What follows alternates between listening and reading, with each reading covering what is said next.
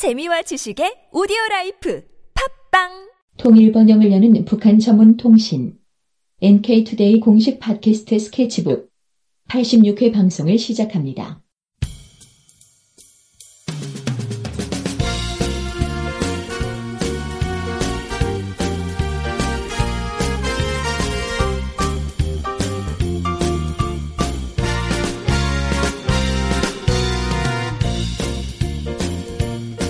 안녕하세요. 김혜민 기자입니다. 안녕하세요. 이동훈 기자입니다. 안녕하세요. 문경환 기자입니다.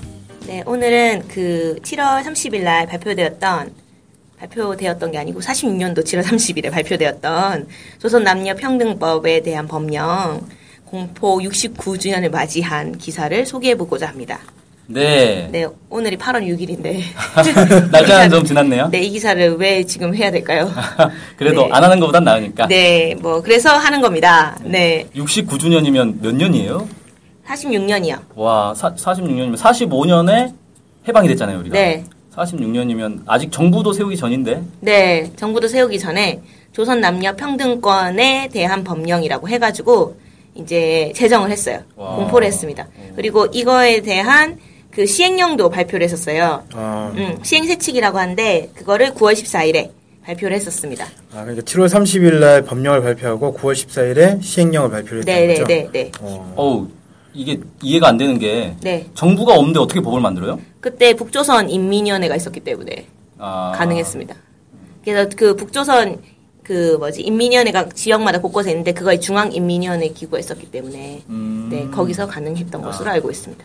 야, 그렇군요. 네. 실제로 한국 쪽에서도 미군정이 이제 주도해가지고 법령 비슷한 거 발표하기도 했었어요, 실제로. 네, 정부집 전에도. 그렇죠. 그건 이제 정부가 있는 거잖아요. 군정이라는 정부가. 네, 미 군정이 있었죠. 네. 음. 이때도 북한은 소련 군정 시기였는데 소련 군정이 아니라 그 북한의 자체 이제 자치기구에서 네. 법령을 만들었다는 거죠. 네, 네. 그러니까 소련 군정에서 이 부분에 대한 권한을 이양을 했던 걸로 제가 기억을 하고 있는데요. 아 역시 사학과 출신이라 역사에 대해서 빠삭하시는군요. 네. 아, 부끄럽습니다. 네. 예. 그래서, 그래서 아마 이게 가능하지 않았는가 생각이 좀 드네요. 네. 이게 그러면 이제 무슨 내용이에요? 남녀 남녀 평등에 대한 내용일 텐데. 네. 그래서 이거를 이 내용을 이제 제가 기사에 첨부를 했는데 아무도 안 보셨을 거예요. 설마 네, 다 네. 봤겠죠. 네, 그 밑에 조그맣게 해놨기 때문에 네. 이게 뭐냐면은 시작이 36년 동안 조선 여성들은 일본 제국주의의 끊임없는 모욕과 잔혹한 착취를 다- 받았다. 음, 그들은 어떠한 정치적 또는 경제적 권리를 가지지 못하였으며 문화, 사회, 정치 생활에 참가하지 못하였다. 네.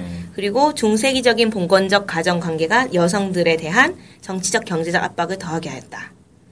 음. 그래서 이거 멸- 설마 다 읽으실 건가요? 네, 아니요. 그래서 멸시와 모욕을 당하며 문맹에서 헤매는 것이 조선 근로 여성 대중의 운명이었다 이렇게 하면서 음. 이제 시작을 하고 있습니다. 아, 그러니까 일단은 일제 이 강점기 시기에 여성들이 매우 큰 피해를 받았기 때문에 네. 이거를 이제 회복시키기 위해서 네, 그리고 봉건적 가정 관계 음, 이게 이제 더하게 만들었기 때문에 이거를 극복하는 것도 중요한 문제다.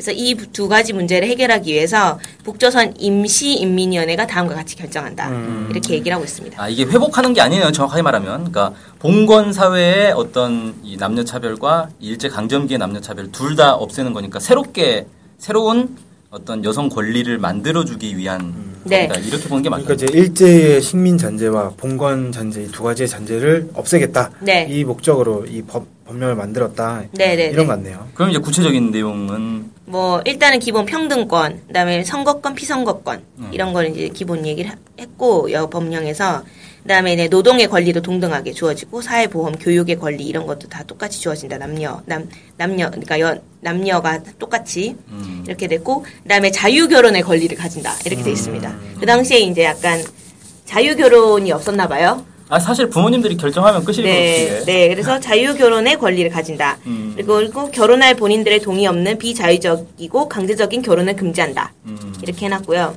그 다음에 이혼의 권리, 자유 이혼의 권리도 보장을 했습니다. 음. 그리고 이제 소송권, 아동 양육비를 소송 요구를 할 수 있는 소송권도 인정했고요. 그 다음에 이제 이런 것들을 재판소에서 처리할 수 있도록 규정을 했고, 야 양육비 소송권이 그때 벌써 이미 있었다는 거예요? 네네네. 아, 그리고 결혼 연령 연령도 여성은 만 17세 이상, 음. 남성은 만 18세 이상으로 규정을 해버려서 어. 조원 그 풍습을 이제 네, 네. 예, 그리고 일부 다처제 금지. 음. 그 다음에 어 첫첩제. 네. 네. 첩 첩을 이렇게 하는 거 그거 반대. 음. 그거를 금지한다. 이런 게 있고요. 그 다음에 공창 사창 기생제도. 음. 그러니까 이게 이제 뭐죠? 성매매 음. 금지한다. 네, 이런 게 있었고요. 그 다음에 이제 재산에 대한 것도 재산과 토지 상속권을 똑같이 가지고 음. 남자와 똑같이 음. 그다음에 이혼할 때는 재산과 토지를 나누어 가질 권리가 있다. 네. 어, 이때 당시의 기준으로 보면 상당히 이게 진보적인 내용인데요. 네. 그래서 그리고 조선 여성의 권리에 대한 제국주의 법령이 있었대요. 일본 제국 일제의 네. 법령이 네. 그건 무효로 한다. 음. 이렇게 하고 그다음에 이제 이거 공포하는 날부터 효력은 발생한다. 이렇게 해서 그때 이후로 아마 공창 사창 기생제도가 다 없어지지 않았을까라는 음. 생각이 좀 듭니다. 네. 네. 이, 음, 그렇군요. 네. 그래서 어쨌든 이렇게 됐고 그 시행령은 어떤 내용이 좀 더 있냐면은 구체적으로 그러면 이혼 절차, 이혼 소송 어떻게 구체적인 절차가 뭐고 양육비는 그럼 부담 어떻게 구체적으로 할 거냐. 음. 성매매를 했을 때 처벌 수준. 네. 예를 들어서 어, 성매매 이거에 관련된 사람은 5년 이하의 징역을 처한다 이렇게 돼 있거든요. 오. 근데 이게 되게 수준이 지금 한국에서 처벌 수준이 1년이에요. 어, 네. 센데? 상당히 센데요. 네. 그리고 지금 지금 성매매한 사람은 1년 이하의 징역, 300만 원 이하의 벌금, 구류 뭐 이런 거에 처한다 이렇게 돼 있으니까 성매매 300만 원 이상 벌 수 있으니까 다 성매매 하는 거 아니겠어요? 어, 음. 그래서 어쨌든 근데 여기는 5년이니까 그 당시에는 이제 아주 센 어, 그러네요. 네, 네. 그랬다고 볼 수 있겠습니다. 음. 그래서 이거를 발표했다 해서 저희 이제 NK투데이에서 기사를 낸 거죠. 네. 네.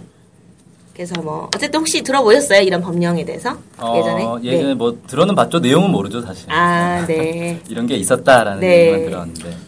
46년 이런저런 법령을 발표했다 이런 건 알고 있었지만 아, 구체적으로 뭐 어떻게 했는지 제가 연구를 한 건 아니니까. 네. 이게 그 남녀 평등과 관련된 그러니까 이 여성의 차별 문제는 봉건 시대에 계속 있었던 거고 뭐 네. 일제 강점기 때 당연히 있었을 거고 네. 당연히 이제 해방되면 이 부분을 이제 해결을 하긴 해야 될 텐데 음. 차, 해방되자마자 네. 어, 46년에 이걸 했다는 거는 정말 빠르다는 생각은 드는데 네. 한국도 있을 거 아닙니까 이 비슷한 법이 네. 네. 한국에서는 이름이 남녀 고용 평등법. 네. 네. 이게 87년 12월에 제정이 됐다고 합니다.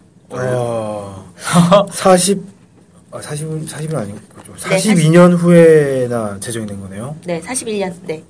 어, 46년도에 이런 법이 나왔고 그러면 그 남녀 평등과 관련된 법 혹은 이제 여성의 권리를 보장하는 법은 이제 이걸로 이렇게 계속 유지가 됐던 건가요? 아니면 뭐 다른 법이 또 있었던 건가요? 네, 그리고 계속 법이 보완되고 보완되고 뭐 했는데 일단 76년도에 어린이 보육 교양법이라는 게 만들어져서 이게 이제 여성과 무슨 관련이 있냐면은 이 보육 문제를 사회적으로 보, 좀 책임져 주, 줘가지고 여성들이 가사 노동에서 좀 뭐 아이들을 키우는 이 노동에서 힘들어서 사회생활을 좀 하는데 지장이 있잖아요. 엄청난. 지장이 네, 있죠. 그런 것들을 좀 해결해 줄 수 있게 자녀에 대한 걱정 없이 직장을 다닐 수 있도록 76년도에 어린이 보육 교양법이라는 걸 제정을 했고 음. 그 시행세칙도 이제 뭐 제정을 하고 뭐 이렇게 했었습니다. 어, 음. 네. 그렇군요. 그래서 이게 이제 영유아 보육법이라고 이게 한국에서는 91년도에 제정이 됐는데 그에 비해서는 15년 정도 빠른 셈이죠. 음. 아, 이 여성과 관련해서는 북한이 다 일단 법제도는 일단 좀 더 빨리 어, 다들 만들었다는 생각이 드네요. 네.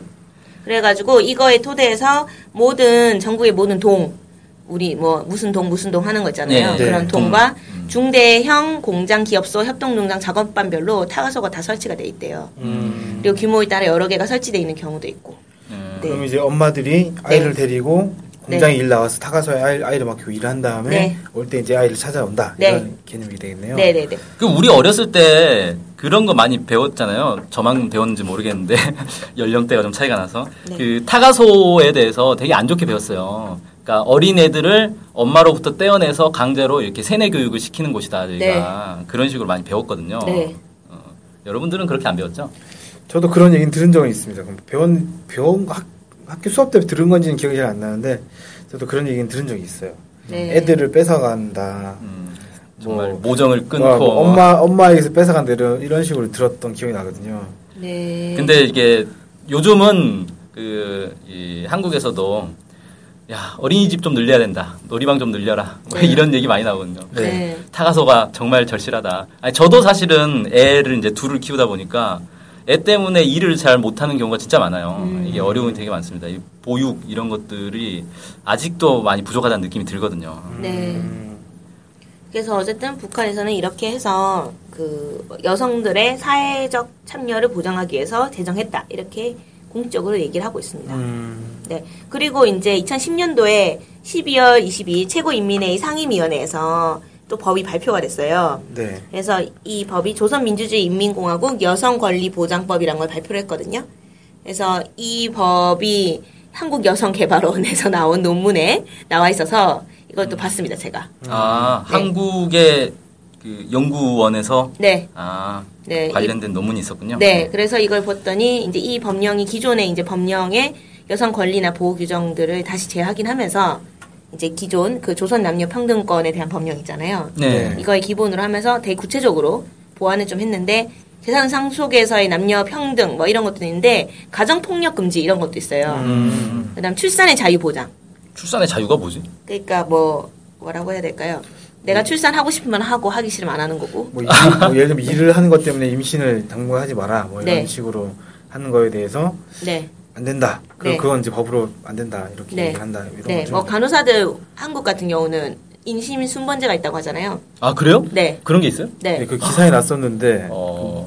동시에 임- 임신하면 안 된다고. 아, 다들 네. 출산 휴가 가버리면 안 되니까. 네. 그래서 아. 돌아가면서 임신해라 이렇게. 너는 그럼 이번 달에 해. 너는 우와. 그러면은 1년 후에 넌 이때 하자. 뭐 이렇게. 와, 그 네. 진짜 어, 심하다. 네. 그래서 그런 것들이 이제 인권 침해 아니냐 이런 얘기도 나오고 했었는데 북한에서 그걸 방지하기 위해서 출산의 자유 보장, 음. 그다음에 이제 임신 여성의 야간 노동 금지, 음. 네 이런 게 있고 임금에서의 남녀 차별 금지. 네.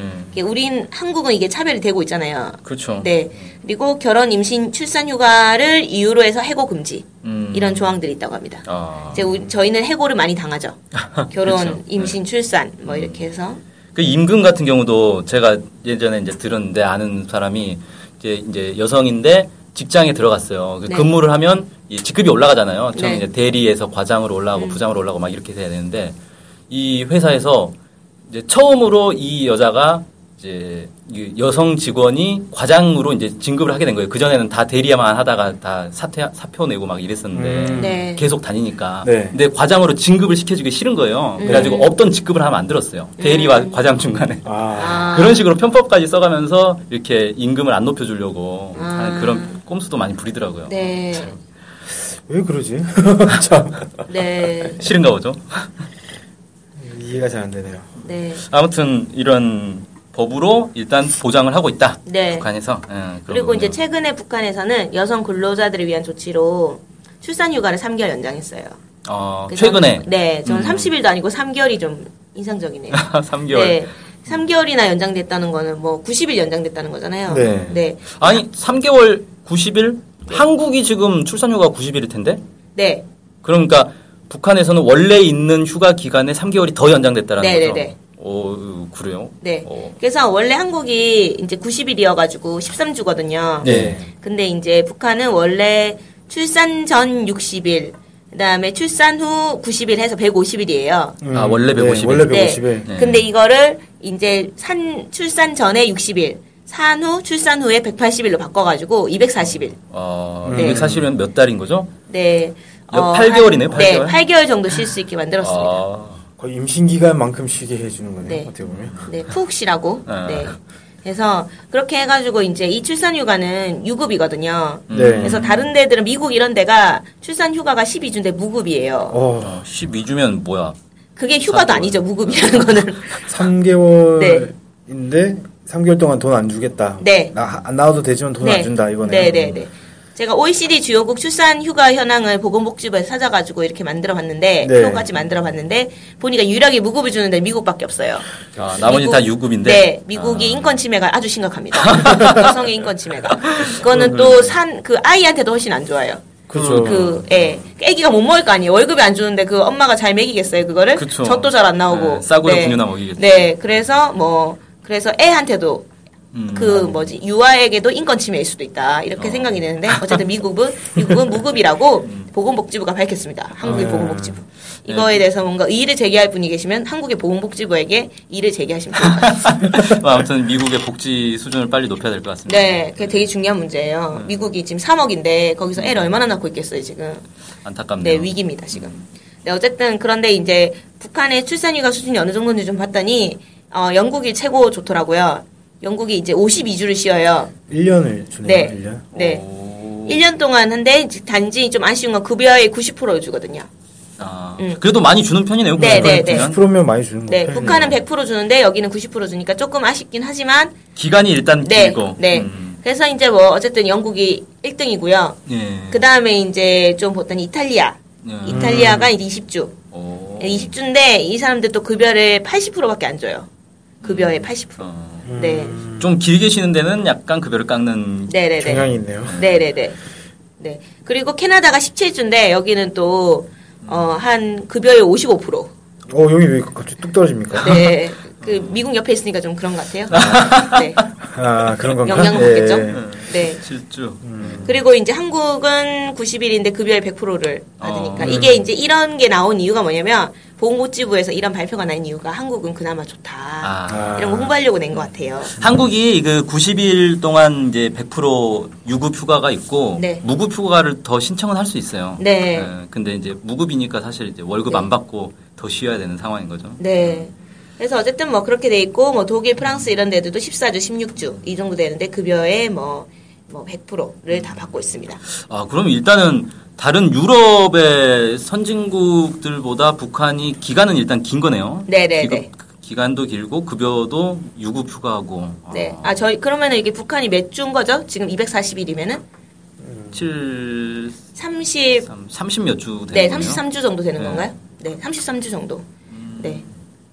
야. 그러면 다른 데에 비해서 한 두 배 정도 되네요. 독일, 프랑스 이런 데에 비해서는. 네. 사실은 이제 한국이 네. 기간은 좀 짧은데 그나마 이제 급여 100% 주니까 뭐 나쁜 건 아니다 뭐 이런 식으로 이제 얘기를 하려고 이런 발, 그 연구 자료가 있었던 것 같은데 네. 사실 한국 기간 짧은 게 세계적으로도 좀 유명하더라고요. 네. 그러니까 아, 유명한 건 아닌데 세계적으로 다른 선진국 말고 네. 우리가 흔히 말하는 이제 뭐 제3세계 국가들 이런 데에 비해서도 좀 짧은 편이에요. 네. 이 출산 휴가가 되게 힘든 게 사실 한국 같은 경우는 먹고 살기 위해서 이렇게 만삭의 몸으로도 계속 일하는 경우가 많거든요. 네. 최대한 이 출산 이후에 쉬려고 네. 출산 전엔 최대한 일을 해놓자 뭐 이래가지고 그러니까 제 아내 같은 경우도 그 출산하기 직전까지 어, 일을 하다가 막판에 음. 가서 애 낳고 막 이런 경우 되게 많거든요 주변에 네. 참 힘들죠 사실 네. 그렇죠. 출산 휴가를 어쨌든 길게 하는 게 좋습니다. 그러다 보니까 그게 안 되겠네요. 뭐라고 해? 태교가 잘 안 되겠네요. 태교 예 태교 네. 힘들죠. 네. 어쨌든 북한에서는 뭐 이렇게 되고 있다. 이렇게 하면서 이제 여성 근로자들을 위해서 이런 조치도 취해졌다. 이렇게 음. 홍보를 했습니다. 네. 만약에 이제 출산 휴가나 이런 게 1년 정도 되면 사실 이제 그 기간 동안에 쓰라고 한 게 비정규직 아니겠습니까, 사실은. 네. 1년 동안 쉬어야 되니까 그 1년 동안 일할 다른 사람들, 다른 사람들 대체 인력. 대체 인력을 네. 가져온 게 비정규직 이런 거일 텐데 이 기간이 짧으면 짧을, 짧을수록 비정규직을 채용하는 것도 사실 또 좀 어려워진다고 해야 되나 약간 애매할 수도 있겠다 생각도 좀 드네요. 음, 어찌됐건 뭐 길어지는 게 좋겠다는 생각이 듭니다. 네. 그래서 어쨌든 실제 생활에서 북한 여성들의 권리가 얼마나 보장되는지는 알 수가 없죠. 네. 일단 법 제도는 이렇다. 네네네. 알수 없습니다. 우리가 직접 옆에 가서 음. 그 24시간 일거수 일투족 감시하지 않는 이상 볼 수가 없고요. 음. 네. 근데 법 제도는 이 정도다. 이렇게 저는 소개한 겁니다. 네. 네. 그래서 뭐 여기 혹시 일을 제기하면서 아, 그래도 여성들은 힘든데 뭐 이런 얘기를 하시면은 할 말이 없죠. 아니 제가 뭐 거기에 대해서 아 저는 뭐 본 적이 없으니까 뭐라 네. 얘기는 할 수 없고 법 제도 이런 거 되는 건 사실이지 않냐 이렇게 얘기하면 그 사람도 할 말이 없을 거예요. 네. 네. 그러니까 일단은 실제로 법 제도가 있는데 이 법 제도가 어떻게 운영되고 있냐, 실제로 네. 제대로 운영되고 있는지는 이제 또 다른 문제란 말이에요. 네. 근데 제대로 운영되고 있는지 아닌지는 사실 우리가 알기는 어려운 거고. 네. 근데 저는 어차피 이제 운영이 되느냐 안 되느냐를 모르는 상태에서는 법 제도가 있는 없는 것보다는 있는 게 낫지 않냐. 네. 어, 제대로 된 법 제도가 있으면 그래도 어, 어떻게든지 조금이라도 더 지켜질 거 아니에요. 네. 음, 아, 없으면 아예 지킬 필요가 없는 거니까. 네. 어, 그래서 어, 없는 것보단 있는 게 훨씬 낫고 네. 그게 잘 지켜지면 더 좋겠는데 네. 잘 지켜지는지는 모르겠다. 네. 이렇게 결론 내릴 수 있겠네요. 그리고 제가 약간 여기서 인상적인 거는 어쨌든 기본 북한의 성매매가 엄청 심하다 이런 얘기들이 진짜 많잖아요. 보도 중에서. 그런 그래요? 보도가 있긴 네. 있죠. 어. 반복 보도 중에서 부- 예. 북한에 대한 보도들 중에서. 아, 인신매매 뭐 이런 거. 네, 그리고 어, 탈- 성매매 이런 것도 되게 탈북자들 심하고 예. 뭐, 뭐 이런 얘기도 진짜 많은데 이거를 이미 46년도에 금지했단 말이에요. 음. 그래서 과연 있을까라는 생각이 듭니다. 아, 네. 일단은 뭐 그리고 그것도 징역 5년을 네, 살아야 되는데. 그렇게 형벌이 센데 네. 그 아무리 좀 힘들다고 한들 이렇게 네. 형벌 형벌이 센데 많이 할까 이런 생각이 좀 많이 드네요. 네. 그게 일단은 분위기 자체, 사회 분위기 자체가 이 사회주의 국가들의 좀 공통점이기도 한데 이 성매매와 관련해서는 좀 처벌이 세요. 그러니까 제 예전에도 중국 얘기 잠깐 했었는데 중국에서는 기본 이제 공개 처형하는 대상이 세 부류가 있는데 하나가 이제 이 관료 부패, 네. 그다음에 마약, 네. 그다음에 성범죄. 네. 이세 개는 공개 처형 해버리거든요. 운동장에 네. 모아놓고 쏴버린다고요, 총을. 어.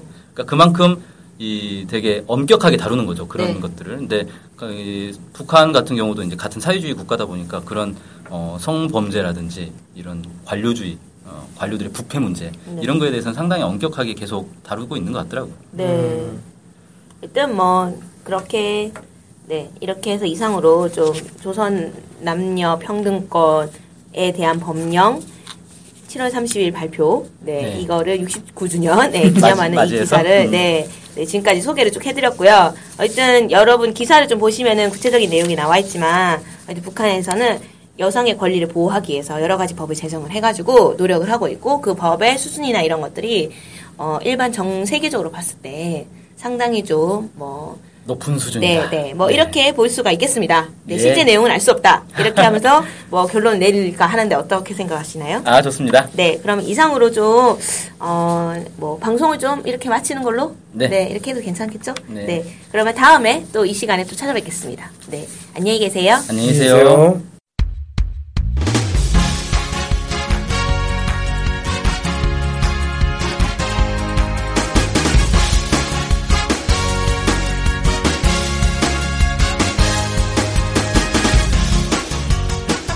많이 들으시나요? 그럼요. 구독하는 방송만 10개 정도 됩니다. 와. 와.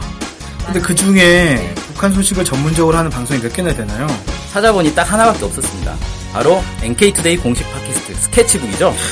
어, 어쨌든 통일을 좀 하려면 그 상대방이 북한을 정확히 알아야 되잖아요. 근데 그런 팟캐스트가 하나밖에 없다니 정말 안타깝네요. 그래서 스케치북을 꼭 들어야 하는 겁니다. 네. 통일을 꿈꾸는 국내 유일 북한 소식 전문 팟캐스트 스케치북 많은 청취 부탁드리겠습니다.